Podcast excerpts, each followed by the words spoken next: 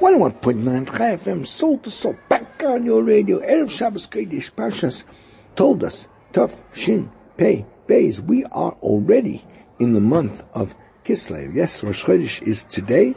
I hope you enjoyed it. That's something special to eat in honor of Rosh Chodesh, and we go from Rosh Chodesh straight into a Shabbos. Of course, if it's already Kislev, that means that Hanukkah is just over three weeks away, something to get excited about, something to look forward to in case you're not looking forward to the next day and the next hour, which of course, ideally a person should live on a level where he looks forward to every part of his life. But if you need a highlight, Hanukkah is on the way. And a very, very warm welcome to our entire radio family. Thank you so, so much for making the time, for joining us to hopefully, hopefully we will live up to our, our ideal and and uh, a little bit inspire you, give you a bit of information, give you a bit of a, uh, inspiration, and get you ready for this coming Shabbos and Bez Hashem. That inspiration that you get, that is enforced by the Shabbos, will carry you through the entire week, because that's what Shabbos is. Shabbos is Mekoyer HaBracha, is the source of all the blessing for one's entire week. And of course, each Shabbos adds on each other and becomes the source of blessing for one's entire, entire life. So let's talk briefly about the Pasha. Very first pasuk of the, of the Pasha says, Ele toldos Yitzchak ben Avram, these are the generations or the children of Yitzchak ben Avram. Avram hadiris Yitzchak. Avram begot Yitzchak. Now, the Torah almost underscores that Avram and Yitzchak were father and son. And one would think that this is almost a, a confirmed verity and, and, doesn't require the Torah's reinforcement. Apparently, Rashi in fact quotes the Midrash Tanchuma that the late Sonny Hadar, the cynics of the generation, intimated that Sarah Imeinu actually had become pregnant during her short captivity in the home of Avimelech. So that Avram Avinu had not fathered Yitzchak, but actually Avimelech had fathered him. Therefore, Hashem made Yitzchak's features so undeniably similar to Avram's that no one could doubt Avram's status. Now, two questions kind of glare at us. Why would these scoffers refer to as late Leitzonim cynics. They were actually out and out Rishonim. They were wicked people to make such as, such aspirations. Second, what is the meaning of the uh, uh, uh comment Leitzone Hador, cynics of the generation? If there was simply late Leitzonim who degraded Avram, it would be sufficiently evil. Why must they be then called the cynics of the generation? So Rav Moshe Feinstein learns from the first question that a cynic is worse than someone who is wicked because one is able to maintain an intelligent dialogue with a wicked person and even perhaps transform him by inspiring him. The wicked person listens. The cynic is much worse. He degrades everyone, makes a joke of everything. As Moshe explains, the let's is not machshiv, does not consider anyone or anything to be worthy of himself. It's impossible to achieve anything in a conversation with someone whose almost condescending attitude is the product of a completely twisted and jaundiced view, view of, of life. The cynic thinks that he is smart, but by his very actions shows otherwise. He lives a life of self-imposed almost blindness, negativity, with a driving desire to pull everyone else down into his abyss of acrimony and fighting. With regard to the second question, why they were called Liletzani Hador, the scoffers of the generation, So their goal was not simply to just debase Avram, but everything for which he stood and represented. Chazal speak about ten generations from Adam to Noach, followed by ten generations from Noach to Avram. Our, our patriarch Avram was on the verge of changing the entire downward trajectory of the, of the previous 20 generations. These cynics sought to impede his ability to do so. They sought to employ their cynicism to maintain the downward trend of the generations. Avram calling out in the name of Hashem, reaching out to the world to proclaim his glory, interfered with all of their nefarious success, and therefore they were like Sodom of the door. They were the ones who wanted to change, literally, the course of history. This is one one point nine Chai FM, soul to soul, back on your radio in a moment, with so, so much more. This is Hilchos Shabbos with Rabbi Moshe Shnerb, only on 101.9 Chai FM. 101.9 Chai FM. This is Soul to Soul on your radio. Erev Shabbos Kodesh Pashas Toldos in the year Tuf Shin Pei Beis 5782 as we prepare for another amazing Shabbos Kodesh, Shabbos as the days are getting longer, more and more time can be put into studying, into learning, into enriching ourselves about the Pasha, about the beauty of, of Torah. And in this week's Pasha, there's so much. But one of the very big issues we actually see is the first bar mitzvah in depicted history takes place in this week's Pasha. Vayigdalu anorim. The boys grew up. Yaakov and Esav reached maturity, reached bar mitzvah. And as we'll see, that was when they began to show the differences in their, in their personality. In fact, the Medrash says, the boys grew up. Rav Levi Amar, Rav Levi says, Mashal, it can be compared, lahadas, to a myrtle, very good smelling thing. The atzponit, and some kind of nasty smelling kind of weed. So you They were growing right next to each other. Once they grew mature and began to flower, the hadas would give off its beautiful scent, and this one gave off its its stench. Cain, so too. Kol Yud Gimel Shana Shneim Holchin the Sefer. While they were kids, while they were in primary school until the Bar Mitzvah, they all, both Yaakov and Esau, went to school every day, Ushneim Bami Beit Sefer, and they would come home, each carrying their, their tick, their, their book bag with them, and come home and they do the homework and have their snack, and it was very, very difficult to tell that there was any substantive difference between Yaakov and Esav. But, La'achad Yud Gimel once they turned Bar Mitzvah, and we know Bar Mitzvah, depending on how you look at it, is either the beginning of one's growth projectile in Yiddishkeit towards HaKadosh Baruch Hu, or it's a goodbye party.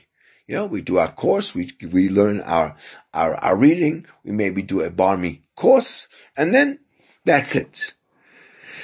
So after 13,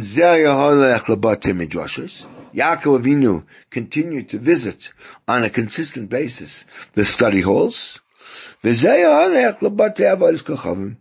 this one went off to wherever he wanted to, to the theaters, to the places of idol worship, etc. Says Rabbi Lazar, Tzarech Adam li tapel b'noi. Person has to look after and supervise and put a lot of energy into his child ad yud gimel until he's 13 years old. Mikan from there on, Sarach Sheyomar, he has to say, and we know this is the quote of what a father says when his child turns bar mitzvah, Baruch shepetorani me'oin Blessed be HaKadosh Baruch Hu, who has now exempted me for being punished on behalf of the action, or, or, or on, on, because of the actions of my, of my son. Now, in trying to explain the actual language of this bracha, Shepet Torani, that Hashem has exempted me from the punishment of this child. So we actually find two different explanations, as one is brought by the Magen Avram in Simon Reish Chof Hey and Hey, and he says, what does it mean? That until now, until the child 13, the father would be punished when the child did something wrong because it must be the father's fault because the father did not properly educate him. And the Lavush, however, he explains the other way around, that until now, the son would be punished for the sins of the father. Two totally opposite explanations. So one explanation is that until Bar Mitzvah, the father was responsible for the, for the, for the son's sins, and now that changed. And Lavush says exactly opposite. Until now, the son was responsible for the father's sins, and now he was going to be let off the hook and no longer be responsible. Now this obviously, the, the, uh, both of them are difficult. According to the opinion of the Magen Avram, we need to understand, because surely a child under Bar Mitzvah is not yet in his full intellect. He doesn't fully understand things. And therefore, his Averis, his miscues, cannot be really considered acts of, of, of revolution, acts of acting out against Hashem that, that, uh, that one would need to be punished for it. So why should the father be punished for the clearly, uh, uh, uh, yes, misdirected, but certainly not heinous and, and, and, and acts of revolt against Hashem? Why should the father be punished for that? There's a fascinating Gemara in Yevomis Daf Kuf Yudalid, which discusses the whole topic of can one allow a child, young child, to do things that are clearly against the Torah, to eat perhaps food that's not kosher or, or break, or break Shabbos. So the discussion whether you're allowed to let him do it, but certainly, and this is also paskin in the Shulchan Aruch, you're not allowed to a kind of bring a child, cause a child to violate any prohibition, whether it be a biblical prohibition or a rabbinic prohibition, you're not allowed to yourself sort of feed him or give him something that's going to cause him to violate that, that prohibition. What, what's the concept here? So the Tumas Hadeshan explains the fact that the Pasuk says that the Torah forbids us not to supply a child with our hands. So the, the, he says that the reason is that the Torah was very, very adamant not to get a child used to doing things that are against the Torah. Because if he gets used to it when he's a young child, then when he will get older, he'll want to carry on, continuing doing the same activities. So we see that when a, a child, under my mitzvah, child, gets involved in doing an Avera, a prohibition, so as far as the Avera itself is concerned, that doesn't necessarily do any damage. It doesn't create a, a lifelong blemish. But we do worry that maybe that's going to create already an attraction, perhaps even an addiction in the child to do the Avera, and he'll continue doing it after he's an adult, and then of course, he'll be violating a, a, a, a prohibition. So therefore, the way the Magen Avraham is saying, the punishment that a father gets for the sins of his minor son is not because the actual Avera that he's done is so terrible, but because by allowing his child to become accustomed and to get used to and to become a habit, habitual kind of sinner, so that might continue when he becomes an adult, and that would be the father's, the father's fault. Father would be guilty for that. And therefore, once the child becomes already bar mitzvah, now there's no longer any education, and now the father will no longer be punished for the sins of his, uh, of his, of his child. However, the second explanation, which the Magen Avraham brings in the name of the Lavush, that what was the intention of the bracha Baruch Shepetrani, was that until now the father would be punished for the sins, sorry, the son would be punished for the sins of the father. And the source for that is actually a, a, a medrash that until 13 years old, a child can be punished, can be smitten for the sin of the father. And based on what the Lavush is saying, it becomes very, very difficult. Why does the father need to say this bracha? On the contrary, the child should then say the bracha and not, and not the father. It's a good question. We're going to leave that as a question and come back and deal with it after the break. This is 101.9 Chai FM. The program is Soul to Soul and we're just getting warmed up. Stay with us. This is Hilchos Shabbos with Rabbi Moshe Shnerb, only on 101.9 Chai FM.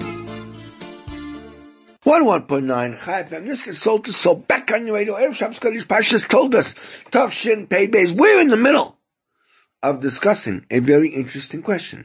We know that when a child uh, turns bar mitzvah, so there's a special bracha that is said, Baruch shepotrani mi Blessed be Hashem who now exempts me from the punishment of this person. Now, we, we raised in the previous segment a question, who actually says this bracha? According to the Magen Avram, it's the father who until the child is bar mitzvah is responsible for the sins of the son and therefore would be punished for them, which we explained that it's a question of stopping him from developing bad habits, and therefore it makes sense that the father should be the one who says the bracha. However, the Lavush learns that until bar mitzvah, it's the child who is liable to be punished for the sins of his father.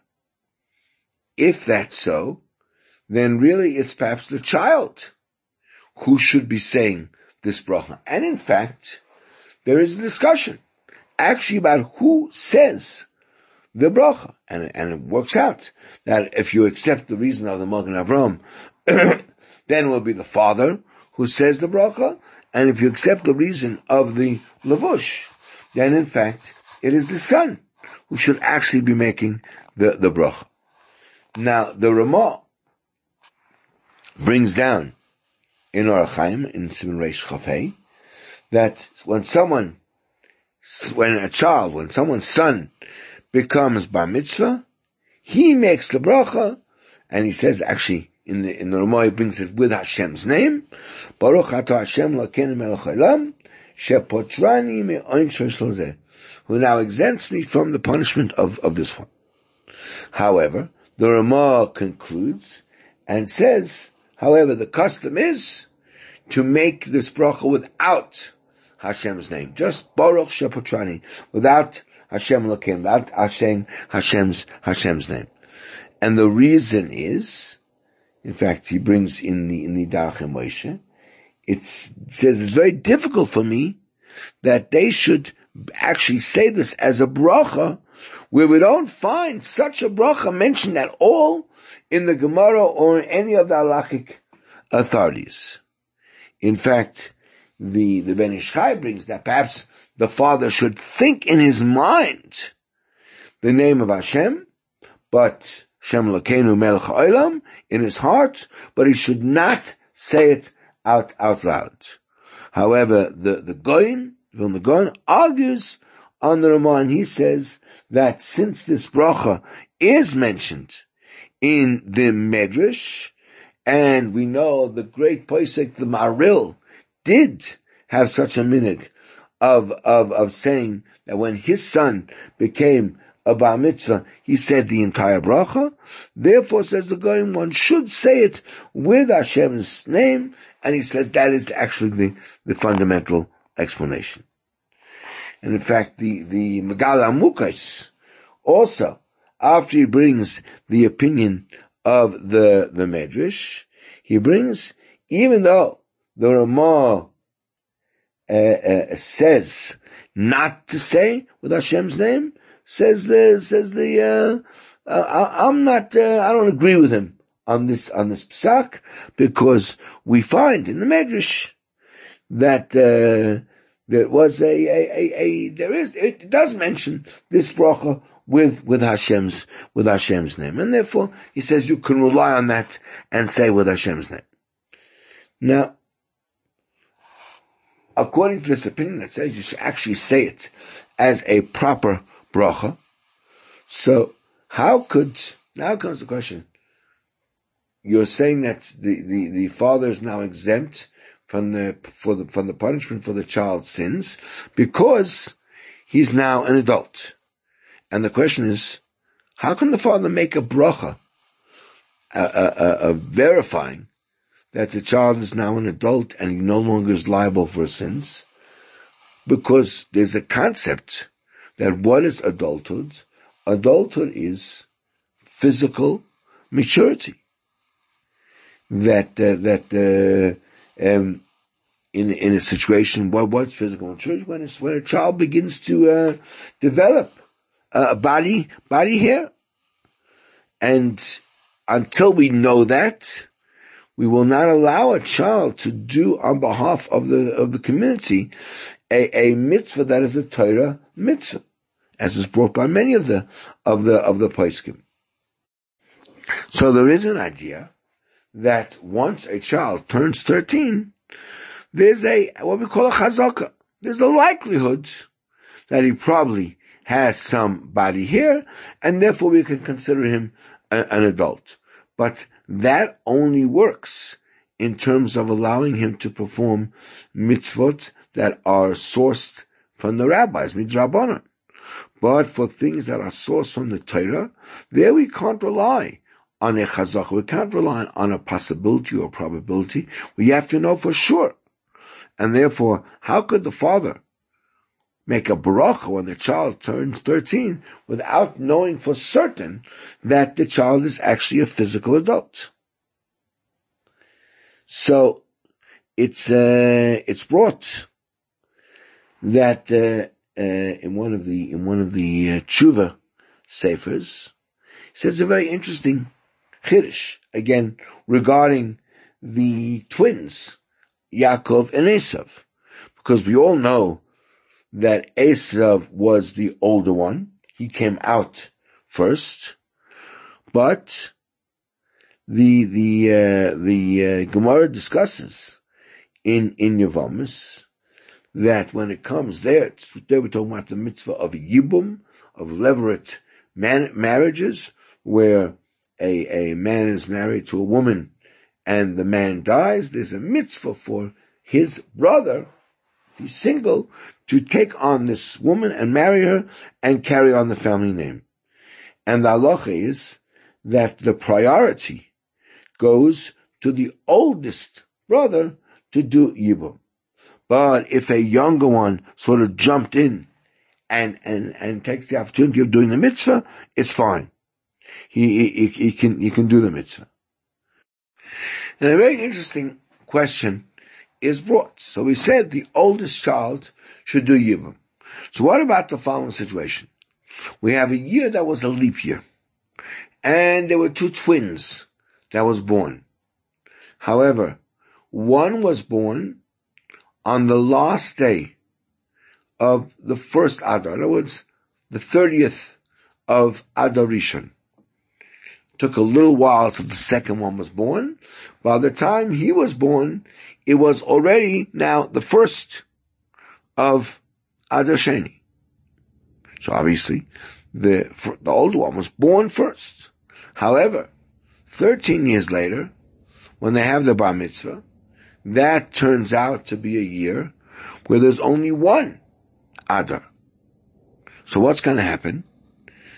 The so-called younger one, who was born on Aleph Adar Sheni, he will have his bar mitzvah on Aleph Adar, and the younger one, who was born on Lamed Adar, he'll actually have his bar mitzvah because there is no Lamed Adar and there is one, one Adar. He'll have his, his bar mitzvah a month later on the first of Nisan. So, although the one child, the older child came out of the womb first, but the other child is going to have his bar mitzvah first. And therefore it is paskind that in terms of yibum, he would be considered the older child and he would get first rights to the yibum. Also, in terms of, there's a law that a younger brother has to show honor and deference to an older bracha or to an older brother. It says kabe es es and the word es includes an older brother. That the brother who was actually born first would have to show honor to the second child because the other child became an adult a whole month before him and therefore, in reality, he has to show honor to him. And it's actually suggested that in fact, maybe in the situation of Yaakov and Esav, maybe that could be exactly what happened. That uh, uh, maybe Yaakov was born on the, sorry, Esav was born on the 30th day of Adar.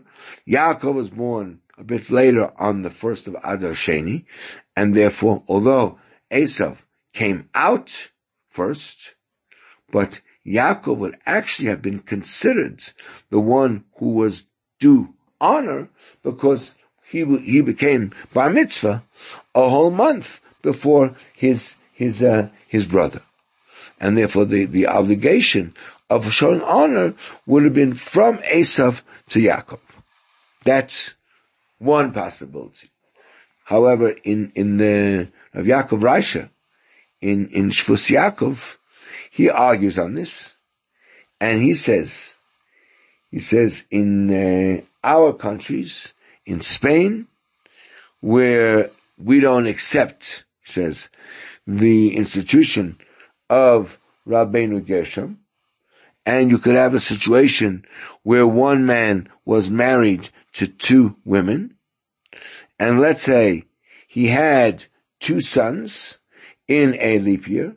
One was uh, uh, uh in the end of Adar Rishon, and the second was in the first of Adar Sheni. So he says that as far as the bar mitzvah in their 13th year, which is not a leap year, that the one was born later, one was born on the first of Adar, so he becomes a, an adult right away on the first of the month, and the one who was later, was born in Adar Rishon, he will not become bar mitzvah until the whatever date in Adar Rishon that he was that he was born. However, in terms of the legality, of who is the Bechor, i.e., who would have the, the, prior obligation to the Yibum, he says we go after the one who's born first. The one who's born first is the Bechor, and he would get, he would get first, he would get first right. So, and he says therefore, so he says, who is considered the elder brother? The one who's actually born, born uh, first. And, and as far as honor would be concerned, that would be the same, the same thing, that the, bro- the, the brother who was born second would then have to honor the brother who was, was, uh, was born first. And he in fact argues on the Baal Hilchos Ketanis, who says that the one who was, has his bar mitzvah first is considered the elder. And it's actually quite difficult to understand that opinion. Why should it be that the person who becomes bar mitzvah first should be considered the the uh, the elder the elder child? So they bring there that when a child becomes bar mitzvah, that is where he receives the infusion of the Yetzirah where intelligence comes to a person, and we know that someone who's not yet bar mitzvah doesn't have that degree of maturity of intelligence, and therefore, we know that a person only does an Avera if he suffers a temporary insanity. In other words, the Yetzer Hara controls and, and dominates him. And, uh, and, and, uh, kind of cancels out the, the Yetzer Tov, and therefore the person is considered, uh, responsible for allowing that to, to happen. And therefore, we can perhaps understand what, why the Ilchas Katana says that the one who had his bar mitzvah first is, is the, uh, is, is the Bechor. Because his, in, his understanding is who gets his Yetzer HaToiv first. Who gets Das? Who gets a level of intelligence and maturity first? That's not dependent in, in, in a physical maturity. That's dependent on when you become bar mitzvah. That happens automatically. Therefore, the one who had his bar mitzvah first should be the older, the older child. And therefore, we can understand, come back to where we started, how you could make a bracha, even with Hashem's name, when a child turns 13 years old and one day, it's not dependent at all on the physical maturity. It's dependent on the fact that he now is a mature person who now is able to make free choice. He has now a Yetzer HaToiv, and he merits that on the day that he enters into his 13th year, even without any kind of physical, physical maturity. So therefore, comes out that there are actually two definitions of adulthood. One is a maturity of mind, and one is a maturity of, of body. And it could be that that takes place at two very different, different times. And therefore, since there are these two different types of adulthood, one of a, a physical adulthood, and that depends on obviously the ability to begot a, a child, as the Gemara in Sanhedrin says, that an adult is considered someone who's able to begot a, a child. And it's actually, uh, uh, based on a, uh, on a pasuk that says, ki yozid ish, and he said, ish is, is amazing that a man is, is able to so to speak, produce produce uh, uh, uh, sperm, and a child is not is not able to to to do so. Now that kind of physical maturity begins with with physical hairs on the uh, on the body that that testify about the ability of a child or, or the girl to to to to give birth. And similarly, we find that uh, we have this concept of uh, that the physical uh, uh, uh, growth is dependent in, in that in that in that ability. But on the other hand, we find that there's a a whole sugya in the Gemara in in Nida that the concept of adulthood is dependent specifically on the maturity of, of the mind, on his, on the chokhmah, on the understanding of, of the child. And it's brought there that a, a girl who's 12 years old, she becomes a, uh, a bas mitzvah, right? She's obligated in all the mitzvahs earlier than a, a boy who only becomes a bar mitzvah when he's 13 years old. Why is that?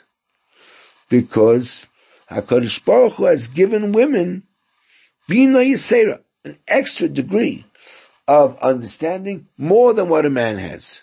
And therefore, they reach this kind of maturity of the mind earlier than a boy does.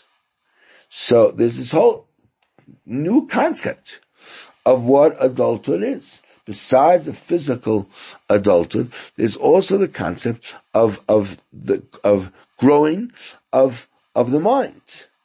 And therefore that actually creates a, a variance in the halacha, i.e. the physical maturity is dependent on, on body hair, and the, and the, the, the mental maturity is dependent solely on th- being 13 or 12 years old alone, and not anything to do with the body, because it's dependent completely on the Eitzatoiv entering, entering the person. Now, when therefore, when it comes to mitzvahs which are sourced in the Torah, so therefore, the, the adulthood of a child, whether he's considered an adult or not, that depends on, on physical maturity. But there are certain halachas which are dependent on maturity, that are dependent totally on 13 years old, even in a situation where he hasn't brought any, any, anybody, body here. And that's dependent on, on, on the mental maturity. For instance, the Yerushalmi brings that a 13 year old child would be allowed to be a judge in the Beis Din, even if he has not uh, uh, uh, sprouted any body hairs. And in fact, the Shulchan Aruch brings that.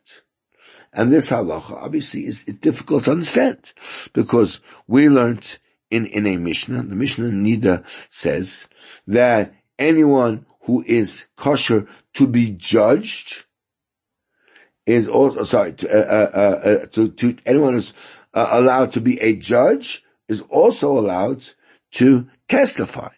And we know that a child who has not yet achieved physical maturity is not allowed to be a, uh, a witness.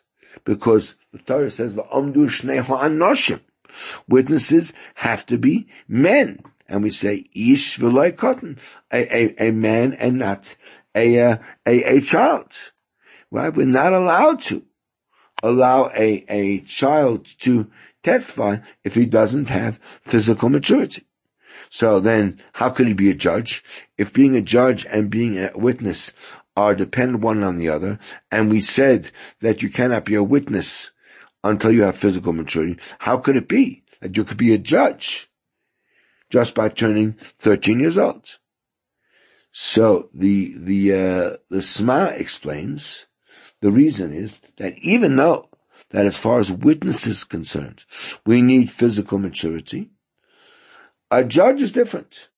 Because to be a judge depends on your level of knowledge, on your expertise in the law. And while someone who's under 13 years old, we will not allow to be a judge, because in no realm has he reached adulthood. But once he's 13, if he's able to handle the scope of, of judgment, we're going to allow him to be to be a, a, a, a judge. And therefore we have these two opinions. Who says Baruch Shepatrani and a bit of a discussion as to uh, uh, what is actually uh, uh, adulthood. We'll be back in a moment. This is 1.9 Chai FM. The program is Soul to Soul. Stay tuned for our segment on Hilchot Shabbos.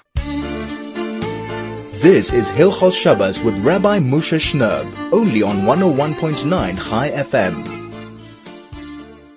101.9 Chai FM, and the program is Soul to Soul. This is Erev Shabbos Kodesh Pashas told us Tuf Shin Pei Beis Rosh Chodesh Kislev. As we said, Chanukah is coming right up and a warm welcome to those of you who may have just joined us as we always do at this point on the show, just to give you the very important times you need to know so you can navigate getting ready for this Shabbos.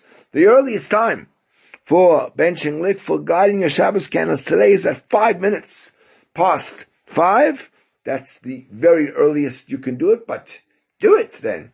Get the Shabbos up and going as soon as as possible, even while it's still light outside, even while others are running around still getting ready. Ah, we're going to be able to sit back and relax and usher in the Shabbos, sitting down calmly in a relaxed way. What a beautiful, beautiful way. What a beautiful way to honor the Shabbos Malka, the Shabbos Queen, and just be ready and be reposed and be sitting and be sitting with a, with a, with a, with a chumash or, or, or, or some kind of tehillim or, or even just with one's own thoughts, but just to sort of calm down or to use a modern parlance, just to chill yourself and get ready to sink into the beautiful, beautiful atmosphere and the relaxing and, and luxurious atmosphere of, of, of Shabbos, Shabbos Kodesh. The latest time for benching lich today is at nine minutes past six, 609 is the very latest time for lighting your candles. Make sure you're ready and set up for Shabbos by by then we should be. You know, we've had so much extra time. You know, if you think about the fact that um, barely three months ago, Shabbos was at 5.09. And now we have this whole extra hour. That should make it easy peasy for us to get all ready for, for Shabbos on, on, on time. But yes, I know you're smirking to yourself and saying, well, I don't know, Rabbi. Somehow it doesn't seem to work that way. And I know, I know everything seems to expand to meet the available time and things that you can do in two hours on a short Friday will always take three hours or sometimes even four hours on a, on a longer, on a longer Friday. So the latest candle time is 609. Shkia then is at 27 minutes past six o'clock. And that's absolute injury time. Yeah, unless you're really, really stuck on a highway somewhere, you shouldn't even need to know that time. We accept 609 as the absolute end of time for us doing malacha and ushering the, the, uh, the Shabbos. Therefore, if you want to uh, be able to say the Krishma at night without having to repeat it later. If you daven Ma'ariv anytime after about quarter to seven, you're fine. You can say Krishma and not have to repeat it. And then as always, just with the family, just sit down and sing a Shalom Aleichem and welcome in the beautiful angels of Shabbos and sit and have a amazing repast that was prepared with so much dedication and so much love right? In, in, in, in your own, in your own kitchen or maybe in someone else's kitchen doesn't, doesn't make a difference.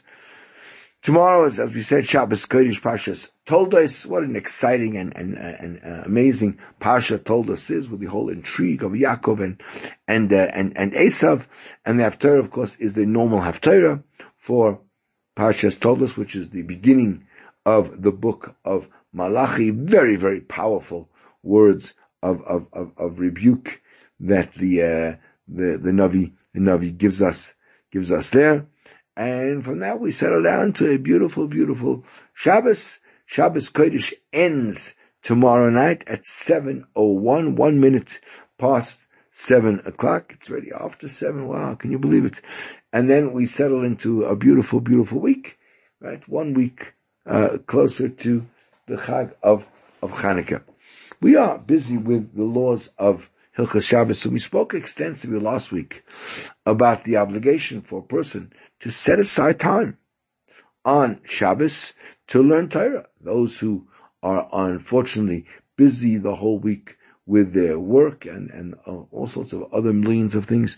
So then it's absolutely imperative to spend the maximum amount of time one can learning Torah on, on Shabbos, even just to sort of make up for the time not utilized during, during, uh, during the weekend. For those who, Baruch Hashem, merit to sit the whole weekend and learn Torah, so they're, they're allowed a little bit of, of a, of a rest. But the counterbalance for this, of course, is that included amongst the mitzvahs of Einik Shabbos, of the pleasureful enjoyment of Shabbos is to have a good shlaf, to sleep generously and, and, and have a really, really good rest. In fact, the, the Gemara says that Shena b'Shabbos Tanuk. In fact, the word Shabbos, right, is Shin Be'Saf, Shena b'Shabbos Tanuk. Sleeping on Shabbos is part of the joy, is part of the enjoyment on, on Shabbos. However, at the same time, it's not correct for a person either to sleep on Shabbos so that he can work on Motzei Shabbos, because then you're really just turning Shabbos into a, uh, a, a, a convenience time to prepare you for, for the weekday. That's not what Shabbos is for. In fact, preparation for, for any time after Shabbos is actually not allowed on, on Shabbos. Similarly, one shouldn't sleep on Shabbos even to be able to learn Torah on Motzei Shabbos. Because again, you are then wasting the very, very precious and holy hours of, of Shabbos. Because the learning of Torah on Shabbos is considered much, much, much, much more choshev, much, much more uh, uh, uh, uh, valuable in Shemayim than even the Torah that's lost, that's that's learnt during during the uh, during during the week. Or Chaim, in fact, uh, uh, brings that in in his in his introduction to to Sefer to Sefer Shemais that uh, he brings the name of the of the Mekubalim, that the learning Torah on on Shabbos is one thousand times more effective. It can accomplish a thousand times more even than limud during the the uh, the the week, and therefore one should utilize the time on Shabbos. Sim- similarly, it's correct for a person to put extra time into his work on, let's say, Thursday and Friday with the sole intention that, you know, I'm going to work really late on Friday, work so that I'll make up the sleep on, on, uh, on, on, on Shabbos. You know, whatever, whatever I don't sleep on Thursday night because I'm busy working overtime, I'll make it up on Shabbos. On the contrary, it's actually a, a mitzvah to prepare during the week for Shabbos. That even during the week to, number one, prepare, as we know, the food for Shabbos and to clean, to clean the house and to launder all the clothing and, and of course to have a, a bath before Shabbos. And, and certainly that included as part of the preparations for Shabbos is to get to Shabbos refreshed, and and and uh, excited and calm, and not all not completely completely exhausted, so that we can actually focus and concentrate on on our learning, and actually also just be a person. You know, you don't want to be one of those people that ends up on Shabbos morning where everyone thinking you're drunk because your nose is red because it actually, as you were falling asleep, it fell in the soup and uh, and got a little bit tzuburent. But uh, uh, uh, you know, we want to be able to enjoy the Shabbos and, and be there, be present on, on Shabbos. We want to be able to to concentrate properly when we're when we're davening and to enjoy the sudas and enjoy the family properly.